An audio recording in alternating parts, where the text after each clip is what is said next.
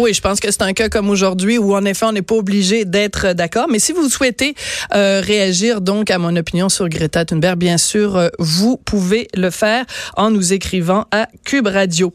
Alors, on va parler maintenant avec Claudia Larochelle, qui est journaliste, qui est animatrice, qui est écrivaine et qui est aussi amie de Nelly Arcan. Bonjour Claudia, merci de venir dans nos studios. Merci. Euh, Nelly Arcan, donc euh, auteur, écrivaine. Je sais que toi, tu aimes. Est-ce que tu aimes le mot autrice? Oui, oui, oui? Ça te dérange pas? Non, moi, bon. auteur, euh, autrice, j'accepte tout. Oui du moment qu'on rend hommage aux femmes ah, qui ben, écrivent. ça oui, ça voilà. c'est fondamental. Alors, oui. Donc aujourd'hui, le 24 septembre, il y a exactement dix ans, Nelly Arcan s'est ôté la vie. Mm. C'était une très bonne amie à toi. Euh, c'est très particulier, euh, Nelly Arcan, parce que à l'époque, j'animais à ma TV, euh, j'animais une émission qui s'appelle Ici et là. Mm. Et euh, Nelly, excuse-moi, c'est vraiment on revit des moments difficiles, hein, toi et moi. Ouais. Euh, Nelly, donc, était chroniqueuse à cette émission-là, et moi, j'étais chroniqueuse à cette émission-là pendant pendant plusieurs mois. Et en septembre de, de 2009, on m'a demandé d'animer l'émission, et donc Nelly devenait une de mes chroniqueuses.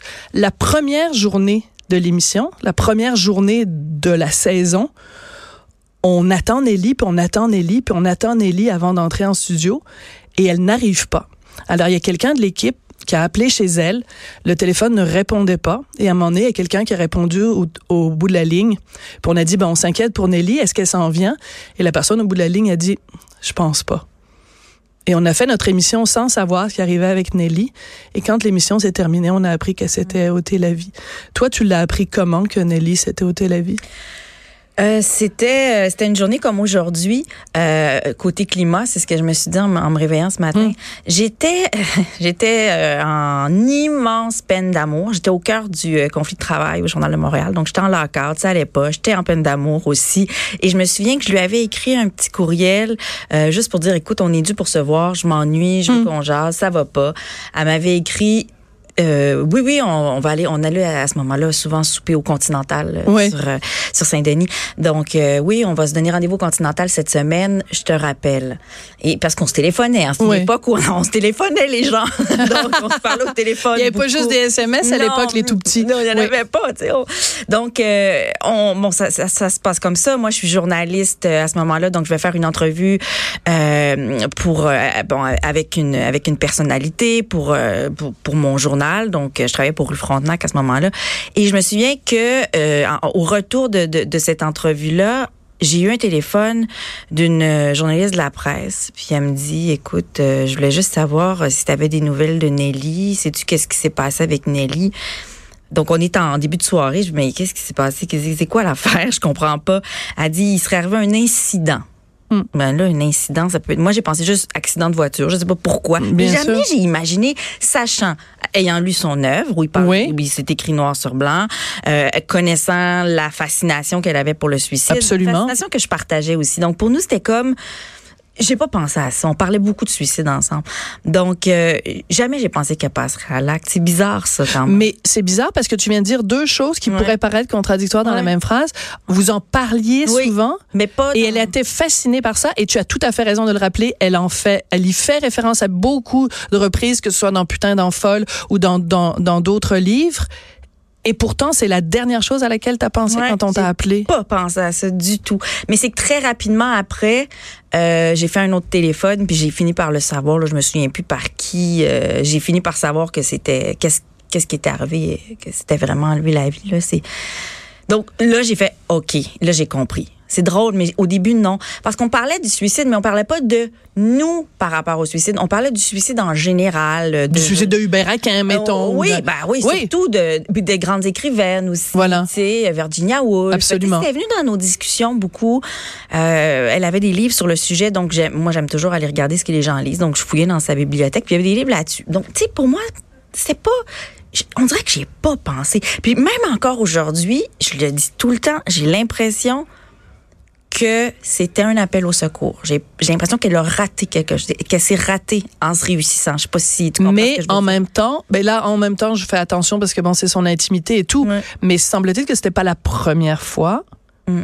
Donc c'était pas. Il y avait eu des tentatives avant qui avaient échoué. Donc pourquoi celle-là aurait fonctionné? Mais en même temps, un suicide, c'est toujours un appel à l'aide. Ouais, ben oui, absolument, absolument, c'est sûr, c'est sûr. Puis c'est ma c'est ma plus grande c'est ma plus grande tristesse, ma plus grande déception, c'est qu'on n'a pas été là à temps pour voir, percevoir, ressentir ou euh, mais on peut pas on peut pas je je mets pas le blâme sur personne. Puis je pense que s'il y a une personne qui était bien entourée, c'est bien elle, près de ses parents, des parents formidables avec qui j'ai eu la chance souvent de m'entretenir, euh, des amis là, une gang d'amis là que je côtoie, on, on se voit encore parfois, on se croise. Je veux dire, c'était on était présent, on était là, les gens étaient là, elle, avait un amoureux à ce moment-là. c'est des choses qu'on saisit pas là, euh, qui nous échappent. C'est vraiment, euh, c'est vraiment de l'ordre du, grand mystère encore, euh, encore aujourd'hui. Il y a beaucoup de théories. Hein? Évidemment, quand quand Nelly s'est enlevé la vie, il y a beaucoup de théories qui ont été mises de l'avant. C'était quelqu'un d'excessivement talentueux, qui avait une plume exceptionnelle. Tu sais, quand elle a publié Putain, tout le monde était comme en admiration. C'était un style nouveau, un style différent, un style euh, rentre dedans. Elle était extrêmement talentueuse. Et en même temps, c'est quelqu'un qui doutait énormément d'elle-même. C'était une fille magnifique, mais qui était extrêmement insécure face aux hommes, très insécure par rapport aux autres femmes. Ah oui terriblement. Je peux te le dire parce que je le racontais au début, tu sais, on était chroniqueuses toutes les deux et je savais qu'elle avait un malaise avec moi. Mm. J'ai toujours senti que Nelly, euh, sa, sa, son apparence physique était à la fois un atout et un danger. Quelque chose qui, qui la, qui la, dont elle se servait, mais qui la blessait. Et est-ce que c'est possible que euh, c'est quelqu'un qui avait tellement peur de vieillir qu'elle a choisi de rester jeune éternellement? Ben, ça peut, ça fait partie des, des, des théories avancées. C'est écrit noir sur blanc euh, à, dans, dans, dans ses différents romans. C'est écrit qu'elle veut pas elle veut pas franchir le cap des, des je me souviens plus c'est 30 30 ans, je pense, 30 ans, c'est ça.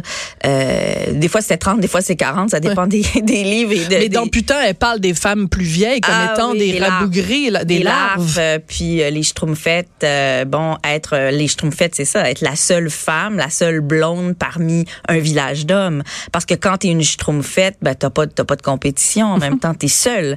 La compétition, c'était ça aussi qui était obsédant pour elle par rapport au physique. Elle se définissait beaucoup par ça, alors que son monde intérieur était constamment peuplé euh, d'histoires, euh, de. C'est une grande philosophe, Nelly, puis tu as raison de le dire, c'est une fille qui était excessivement intelligente. Et, et c'est, parfois, c'est ce qui arrive aux gens très, très lucides aussi, excessivement brillants euh, ils, attendent à leur jour. On donnait l'exemple du Berraquin, de Virginia Woolf, de Sylvia Plath, euh, mm-hmm. euh, Sarah Teasdale, tellement d'autres qui ont eu des vies comme ça. C'est des, des, étoiles filantes.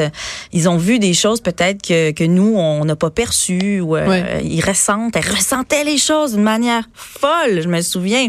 Puis oui, elle avait des réactions très intenses par rapport à, à son physique, par rapport aux autres femmes aussi, ce qui ne l'empêchait pas d'avoir des amis de filles. Mm-hmm. Moi, j'ai pu me fier à 100% sur cette personne-là, sur cette femme-là elle était d'une fiabilité, d'une. Je lui faisais confiance. Elle me faisait. Tu sais, il y avait ça aussi. Et c'est une amie avec qui j'ai beaucoup ri. On n'était pas toujours assez penchés. Euh, non, c'était une ricaneuse. elle était super rigolote. C'est comme ça que moi que je veux me souvenir d'elle. de nos fous rires, de nos, euh, nos brosses mémorables au vin, au champagne, euh, avec ses chats, ses, ses à moi qu'elle qu'elle adorait, que je gardais quand elle était pas là. Tu sais, c'était c'était ça aussi. Donc. C'est sûr que le point de vue public, c'est ça, puis c'est de ça qu'on, c'est correct qu'on parle de ça parce que dans ces livres, c'est il est écrit. Hein, c'est pas, on, vient pas euh, casser des, euh, casser des secrets, dévoiler des secrets. Par contre, il y avait tout ce côté-là dont j'aime me remémorer aujourd'hui, puisque c'est aujourd'hui même la, journée de, sa mort. Oui. Alors, euh, quand tu dis évidemment l'image publique, on pense bien sûr à un passage très remarqué qu'elle avait fait à tout le monde en ah, parle. Ah oui, mon Dieu. Et bon, et euh, après sa mort, on a retrouvé un texte euh, où elle parle de ce passage, à tout le monde en parle, où elle dit à quel point elle avait trouvé ça humiliant. Le texte s'appelle La honte, merci de le rappeler. Euh, et quand le texte est sorti, qui a été publié évidemment à titre posthume, il y a beaucoup de gens qui se sont retournés contre Guy Lepage en disant, ben c'est effrayant, tu sais ce que tu lui as fait à ce à ce moment-là. Moi, à l'époque, j'étais retournée en, en écouter au complet l'entrevue de Nelly avec Guy Lepage, puis j'ai écrit une chronique dans le journal où je prenais la défense de Guy en disant Guy, Ah oui. tu n'as rien à te reprocher. Tu as posé des questions à cette fille-là comme tu aurais posé des questions à d'autres. Puis on Dieu sait qu'il peut être baveux, euh, Guy Lepage. Puis cette fois-là, il n'avait pas été ni plus ni moins baveux qu'avec d'autres euh, invités. Il la plaçait face à ses contradictions. Et euh, donc, j'ai l'impression qu'aussi, on on minimise peut-être les, les, les contradictions de Nelly. C'est-à-dire, c'était quelqu'un qui misait beaucoup sur le physique, puis en même temps, quand on lui parlait de son physique, elle disait, ben parlez-moi de littérature. Tu sais, c'était un petit peu es-tu d'accord avec moi qu'il y avait absolument. un peu cette contradiction-là? C'est un peu, tu portes un, un soutien-gorge pigeonnant, puis tu dis aux gens, regardez-moi dans les yeux. Tu comprends? Alors qu'en fait, c'est pas là que tu veux que les gens te regardent. Le grand problème avec ça, puis je suis d'accord que ça a toujours été le, le paradoxe de Nelly, c'est ça. Mais, mais c'est pour montrer à quel point elle était prisonnière de sa propre prison. Ouais. Elle était prisonnière de, de ce qu'elle de ce qu'elle a construit. Elle-même, elle dénonçait ce qu'elle annonçait, ce qu'elle révélait. Ça a été son plus grand piège, comme une espèce de. Je voyais ça aussi beaucoup comme un papillon de nuit qui s'approche de la lumière toujours, toujours, jusqu'à jusqu'à s'y brûler. Tu sais. Ouais. Donc, c'est normal. Moi, j'avais des discussions avec elle là-dessus. Je disais, Nelly, c'est normal. Puis normal, je le mets entre guillemets, mais je dis, les gens, ils voient, ils te voient comme ça.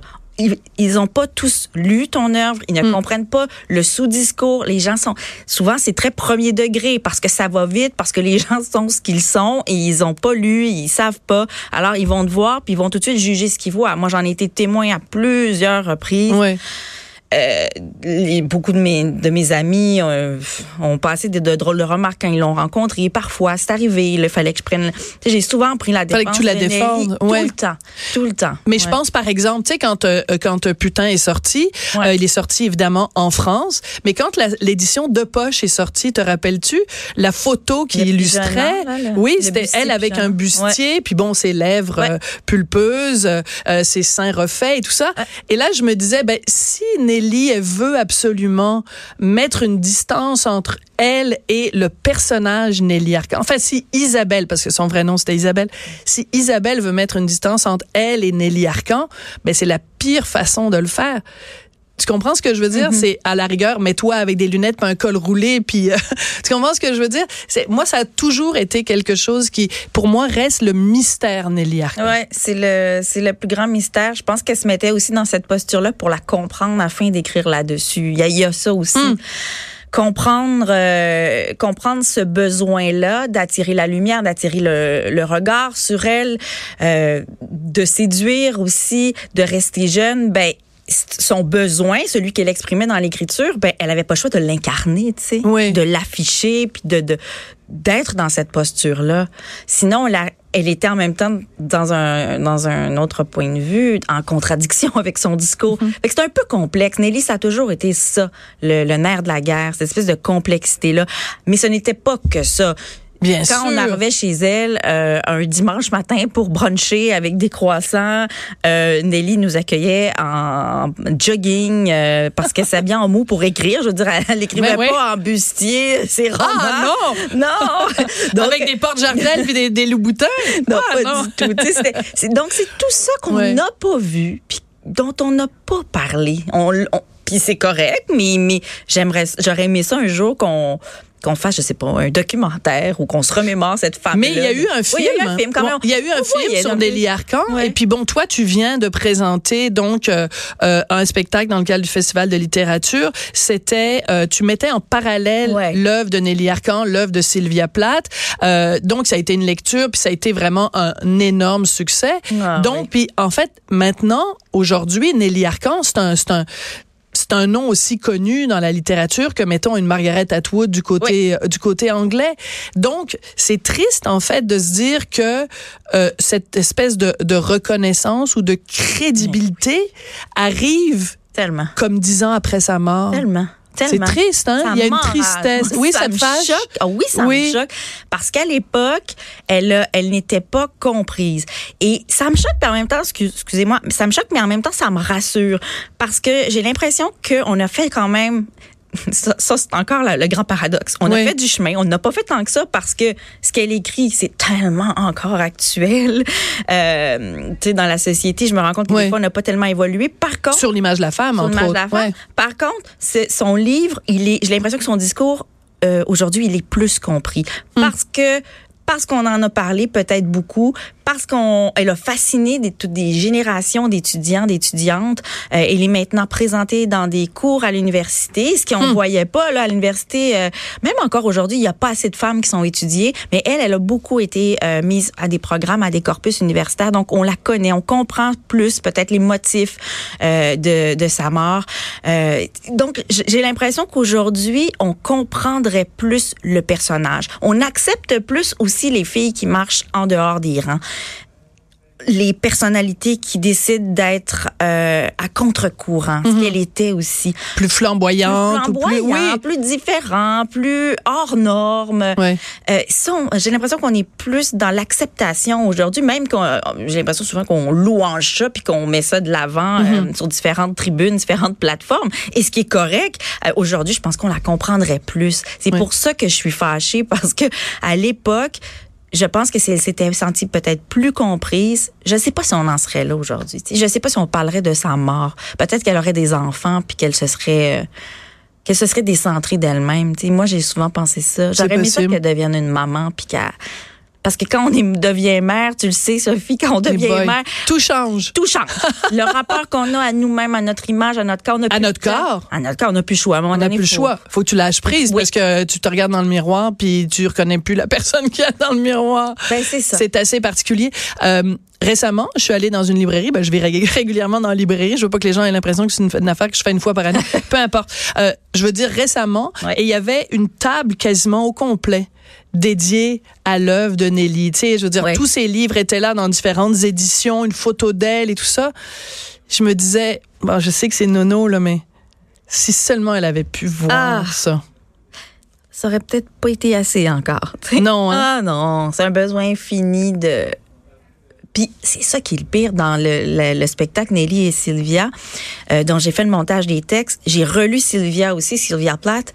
C'est la même chose. Elle parle du succès, de leur rapport au succès. C'est jamais assez, jamais assez. C'est comme si on en veut toujours plus, plus de reconnaissance, plus de bravo, bonne première de classe, t'as Ouais. bien fait tes travaux. C'est ce désir. Donc, oui, elle aurait été fière. C'est sûr, je suis sûre qu'elle est fière aujourd'hui de, de voir ça, de où elle est en ce moment. Mais en même temps, je pense que ce serait pas assez, puis elle aurait voulu encore Ouais. se dépasser. Puis en même temps, je pense que pour les gens qui nous écoutent, il y a quelque chose de fondamental. Puis je sais que ça va sonner comme une boîte de cornflakes, là, de la psychologie à Saint-Saëns, mais que t'aies l'amour du public, que t'aies la reconnaissance euh, de, de, du milieu littéraire français, du milieu littéraire québécois, si tu te regardes dans le miroir et tu ne t'aimes pas toi-même, Ah. ça donne rien. C'est clair. Et, Ah oui. et, et moi, c'est l'image que j'avais de Nelly, quelqu'un d'excessivement talentueux, mais qui ne s'aimait pas. Même, on aurait beau lui dire, t'es la meilleure, t'es la plus ci, puis la plus ça, Hmm. puis qu'elle serait rentrée dans un endroit, puis que tous les hommes se seraient mis à genoux devant elle.